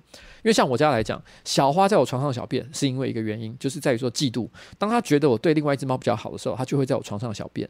那另外一只猫呢，则是当他便秘的时候，他就会抢在我床上小便。但至于为什么他便秘要拿我的床来做报复，我就没有概念了。就是这样子。好。然后，然后，哎，蜜说什么？呜呜，这是近期最后一次听直播，为什么？因为接下来要去忙了吗？哎，好了，辛苦了哈，大家都辛苦。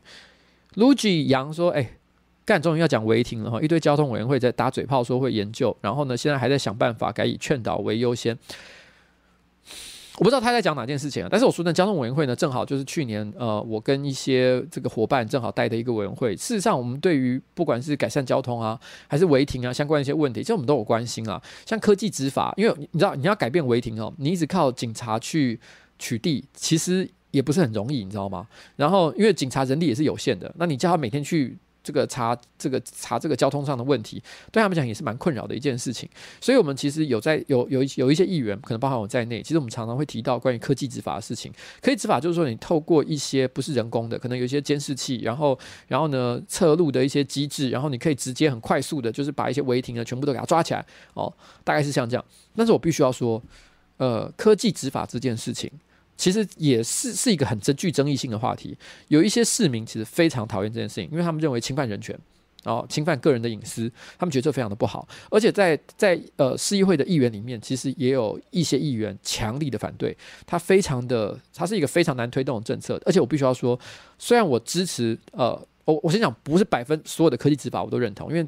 单纯讲科技执法，好像只要是科技执法，我就都都认同。这个说法也不是对的，因为我认为这东西还是有它的界限在。但是只是我这边不讲这么多细节。原则上我，我我支持很多类不同类型的这个科技执法。但是，呃，但是啊，我举个例子来讲，像是区间测速也是一种科技执法啊。之前那个那个那个隧道的那个区间测速，但是但是但是其实那时候就有很多很多人反对嘛。那那当时我也就是有这个在议会上质询，就是反对这个区间测速，但是我反对的不是区区间测速这件事情，我反对的是说，在他目前呢针对区间测速的效益有足够的证据之前，然后我们就让他贸然上路，可能会影响到更多用路人的权益，所以我们对这件事情就提出质疑。那我觉得等到他有一天能够证明他在科学上的效益的时候，那我觉得我们再来使用它，我觉得可能是比较合适的一件事情，这是类似的一个情况。那呃，但是反对。科技执法这件事情也不见得完全是错的，这个我就要跟大家讲一下。如果有任何一个议员表达他对科技执法的反对意见，你不能立刻就把他列列为说他就是坏人，或者是希望台北市的交通越乱越好，绝对不是这个样子。只是单纯的说，在各种不同的社会议题里面，他一定有正反两面。每个人关心的事情不同，有的人关心隐私，有的人关心人权，有的人关心秩序啊，各种那。每个人对于各个议题的排序，重要排序不一样。那这个重要排序呢，本来就是这个社民主社会哦很自然的一个现象，所以不是谁对谁错、谁坏谁不好的问题。这个一定要跟大家强调。好，那我看一下，嗯，我看还有什么问题啊？呃，曾经受过说圣人时间什么都会，只有数学不会就是不会哦，因为你本来就不会东西，你也不会因为圣人时间就会嘛，这个是很自然的一件事情，好吗？你还是要先学，学过了之后哦，你你就你就你就真的会了，好不好？大家学习还是最重要的。阿雄说，我下次绝对会提早吃完饭再看直播。我跟你讲，你可以先吃完饭，但是可以跟我们一起喝酒，因为我觉得我聊的话题呢，喝酒是比较适合的。A W W Rated 啊，说呃，今天是我们团队成员 Harry 的生日哈，他是你的忠实听众，希望你能够祝他生日快乐，Harry，哎，生日快乐哦。然后 Tracy 说，这个已经不记得是从什么时候开始听瓜吉的直播哈，每周四呢打开这个直播已经变成定番哦，感谢每周呢带给大家一个很 chill 的时光。今天是我的同事呢港湖小王子陈丹尼的生日，哎，每次大家都叫我讲生日哎，好，大家自己截图啊，好不好？陈丹尼生日快乐哦，好啊。然后呢，这个 T Zack 说这个哎。老板，我只想说，你看又是生日，好 T Zack T Z E C 哈，呃，这个生日快乐。那谢启宏说，哦，哎哦，他帮忙讲，希望丹尼尔生日快乐。从我这个是什么？我是那个非洲的那些小朋友吗？你你就是给我一点钱，然后我就立刻开始那边放音乐、唱歌、跳舞。好，不然我真的放音乐好了，我放音乐来配这一段，然后这样比较比较顺啊，好不好？然后呢，直接就把我刚等等一下要放的歌给它放掉。你知道我等一下要放什么歌吗？我必须要说这个歌哈，平常真的不是我会放的歌。我我我我要我要再三强调，就大家大家应该只要我放出来，大家知道这个跟我平常放歌的品味是不太一样。但我为什么要放这个歌呢？那是因为昨天晚上，昨天晚上呃，大概吃饭前后吧，突然有一个人，哎，不是吃饭前后，比较晚一点的时间，有人传讯息给我。有一个朋友，一个老朋友，他传讯息给我，然后他突然间就跟我说，他就传了这首歌的连接给我。这首歌我当然知道是什么，我以前有听过，但我没有特别喜欢。他突然间跟我讲说：“哎，你那个直播不是都会分享音乐？你要不要分享我？你要不要把明天放我这个音乐？”哎，我就说这有点难呢。然后我我我，因为我说，因为这个我其实平常也不太接受别人的点歌，虽然他是我的朋友。这有点难呢，而且他的歌，他随便丢了一首歌，而且还不是我特别喜欢的歌，然后他就跟我说：“你要我放这个干嘛？”我觉得很怪哎。然后，然后他就说：“他就说，不管这首歌这么好，为什么不能放？”然后我突然意识到一件事情，哇，干他喝醉了，因为他的确是一个哦，蛮容易哈喝点小酒的朋友。然后我心想说，他一定是喝醉，不知道自己在讲什么，因为他也久久没有传讯息给我。突然之间传一个讯息给我，就是说，哎，你直播放个什么歌好不好？我心想说，是莫名其妙。就害今天早上哈，他酒醒了，然后又传讯息给我，跟我聊一些，可是他完全没有聊昨天跟我点歌的事情，闲话家常。完全就是一副就是啊云淡风轻，有点想要看看我有没有觉得他昨天很出丑或很丢脸的感觉啊！我心里想说，真的是太好笑了。就在我们话题终于寒暄讲完，我觉得也没什么继续可以聊的话题的时候，我想要跟他说拜拜了，我就补了一句：“你昨天叫我放那首歌哈，我今天会记得。”他就说：“哈，不要啦，我昨天乱讲的，我没有要你真的要放这首歌，真的还好，太羞耻了，真的不要做这件事情。”没有，我跟你讲，我现在就要放。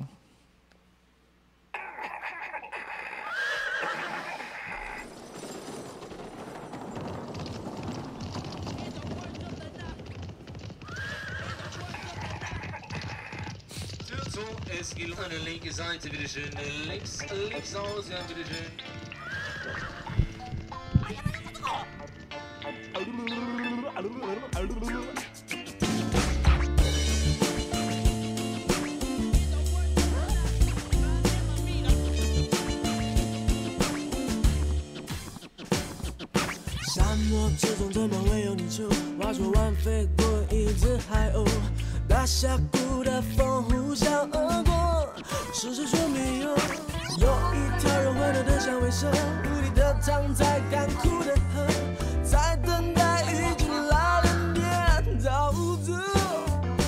为了跟着这些路的骨头，秃鹰盘旋刺顶着腐肉，草原上两只敌对野牛。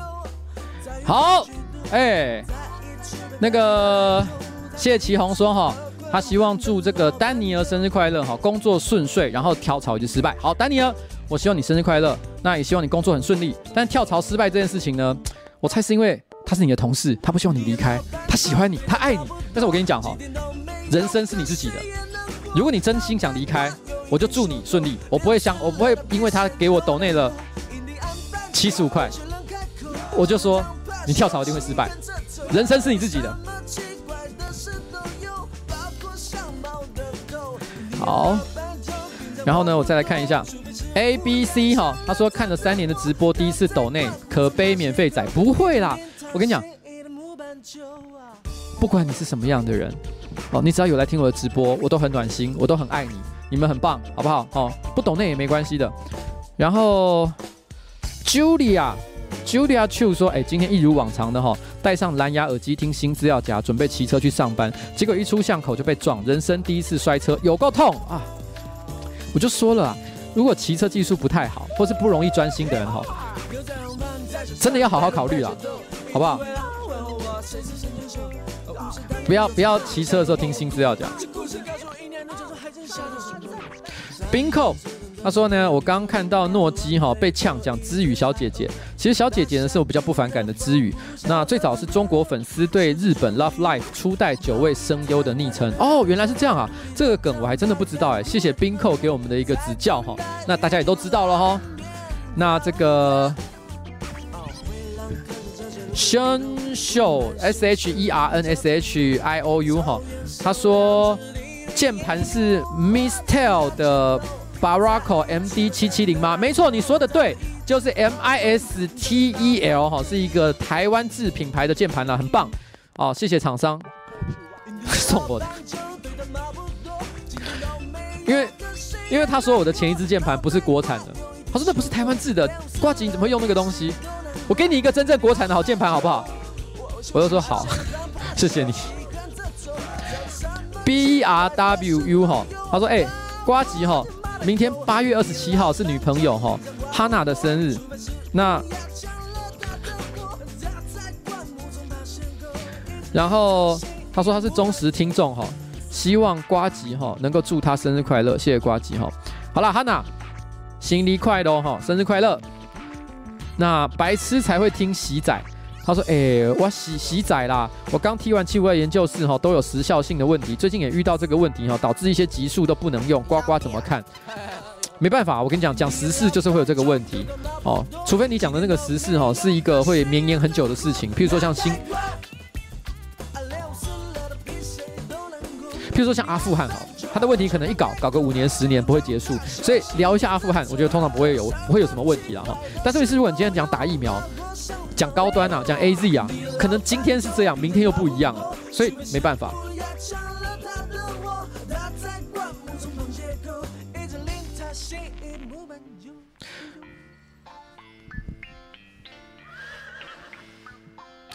然后呢，Jennifer 说：“哎，瓜吉你好哈，我男朋友现在在美国工作，待会就是美国的上班时间了。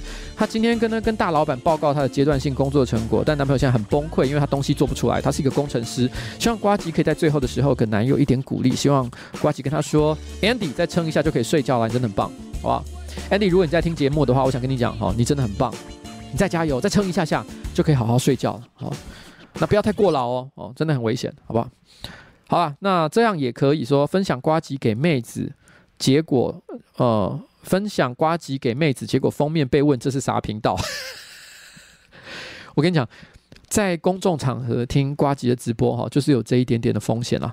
那因为我自己也很难事先告诉大家今天到底会有什么样的内容，因为有时候我兴致一来，我到底会讲什么，我真的也不知道。所以呃，这点请大家多多担待哈，自己。自己多多思考一下。那白成伟说：“哎，呱吉，我今天生日，然后可以祝我生日快乐吗？”好了，成伟生日快乐哈。私家小厨说：“哎，利友王五年前发布在 YouTube 上沙发王的主曲哈，现在听打趴很多现代的嘻哈歌手，这个我可能我老婆会同意哈，因为她现在超爱那个利友王。前阵子那个颜色啊，送了我两件 T 恤，然后都是利友王这个主题的，哇，他马上把它抢走哎，他没有留给我穿哎，他就直接把它抢走哎，现在每天穿在自己的身上哈，然后。”然后他说，连我女友都以为哈，我不听嘻哈，怎么突然听嘻哈音乐？多多少少是因为在中职的时候呢，有接触这个街舞跟嘻哈，多少还是有点渲染，还是对嘻哈文文化有点感染的哈。那私家小厨就说，很多地下乐团，哇，他真的留很多言呢，很也很赞。哦，他说他看起来就是一个听团仔，但同时呢也跨嘻哈这个领域哦，告五人啊、老王啊、草东啊、海豚刑警啊、蛋堡啊、坏特啊，那更何况椅子乐团啊、落日飞车，他们音乐真的不好吗？可能也也都是我被传统观念所影响，我都觉得哈，一直支持二零零五、二零一零年后的这个流行音乐一直不改变，台湾也不会进步啊，只是真的不要在乎的太多，时代还是会进步的哈，传统。观念还是会有反对声音呢，就跟政治一样，还是会有。那老屁股呢，还是会一直阻止新潮社会的想法。好了，私家小厨，你说的很好，那我也没什么好补充的哈。谢谢你对我们大家的这个建言。那阿阿雄说情操超好听哦，好，情操我也觉得不错了。哎，我有放过吗？我有点忘，应该没有。有机会的时候放了，好不好？Ivy Chong 说，哎，签到啊，这刚刚讲了哈，就是这个车子哦，恭喜你车子修好了哈，真的是辛苦了哈。哇，今天留言怎么那么多啊？后面怎么还那么多啊？然后瓜吉哈，谢谢你的陪伴，陪我度过无数难熬哈，因为落赛的你而快乐的夜晚，在这么刚好特别的日子哦，请帮我跟前女友啊，都马都马说声生日快乐，哎，都马生日快乐哈。然后呃，好了我跟你讲今天哈最后剩下一点点留言哈那我就直接用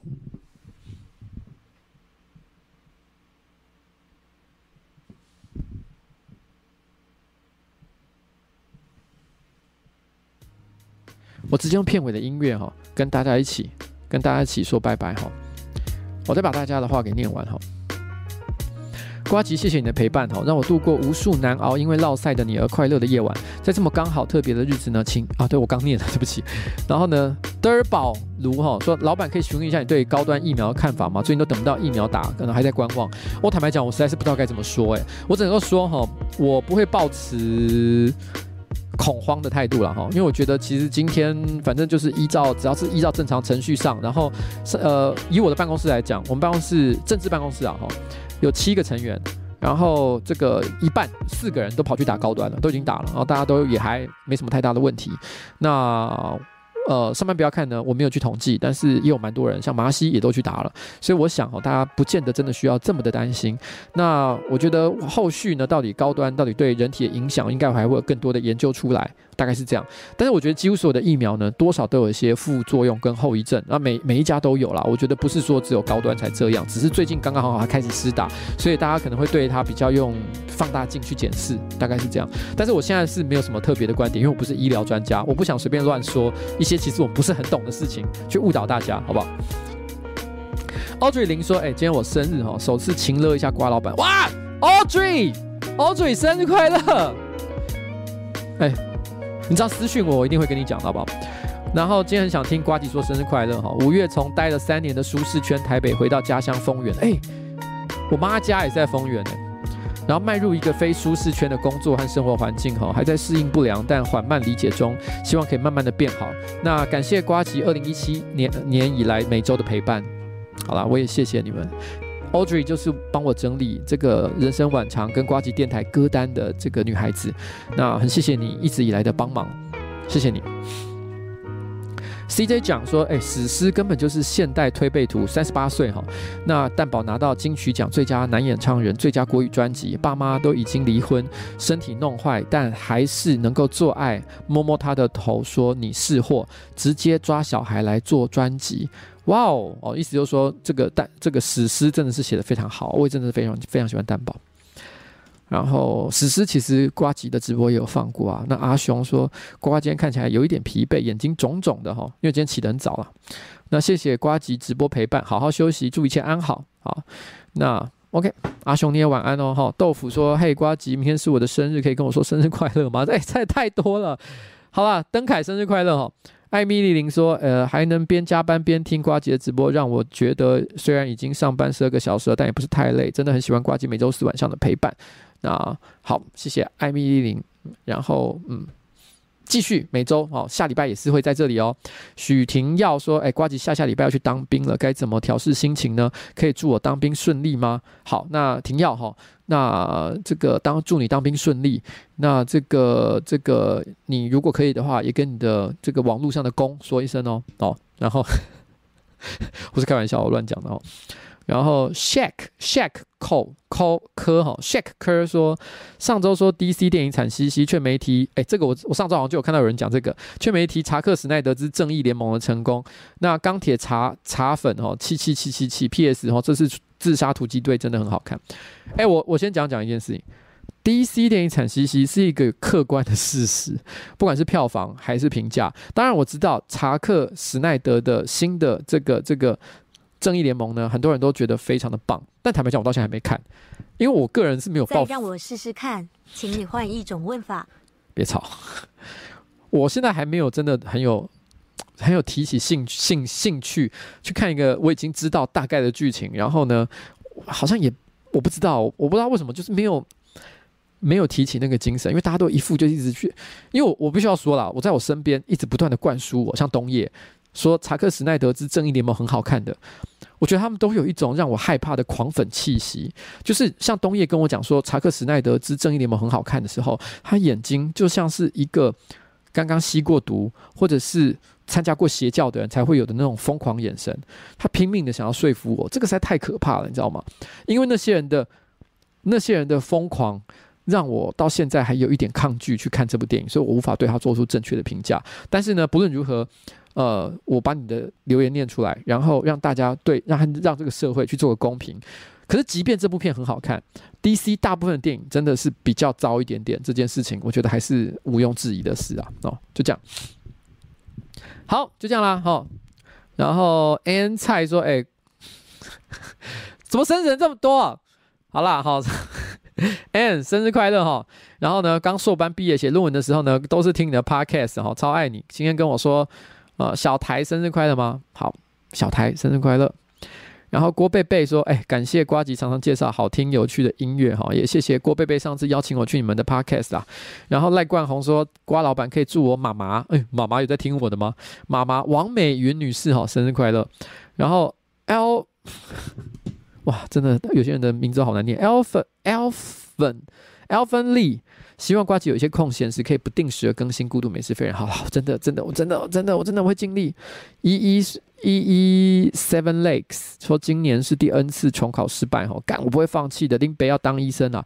瓜吉加油，我也加油。好哦，Seven Lakes 加油哦！但是好了，当医生如果是你的梦想的话，希望你真的很努力哦，加油，呃，有办法考上。但是哈，如果这是你的梦想的话，真的我也就鼓励你。但如果是别人的梦想的话，真的人生不是只有这条路了哈。那犀牛大卡车，梦想就是我的梦想。Siri，不要来闹事啊！然后犀，刚 Siri 帮我回答了，我真的傻眼。犀牛大卡车说：“哎，瓜老板你好哈，明天是我的生日，可以跟我说生日快乐吗？谢谢挂机，我爱你。”好了，大卡车哦，生日快乐。然后 Kurt 勾扣说：“哎，瓜老板，这礼拜六是我女朋友 意林的生日，我每个礼拜都一起听你的直播，可以帮我祝她生日快乐吗？”好，来，意林生日快乐。然后这个 K A K W W 说：“这样我试试看，让你换一种问法。”哈，Audrey 生日快乐哦。然后谢谢板娘每周四的陪伴，感谢 Ivy 的车复活。Siri 真的好恐怖哦，我真的吓到。好啦，谢谢 K A K W W，今天直播真的就到此告一个段落了，跟他说拜拜了。今天真的搞太晚了，搞也没有搞太晚，但我是说真的后面拖太长了吧？真的是都在念生日快乐，变成 我很我很开心啊，做这件事情，只是我怕我的观众觉得很烦。好了，就这样，拜拜。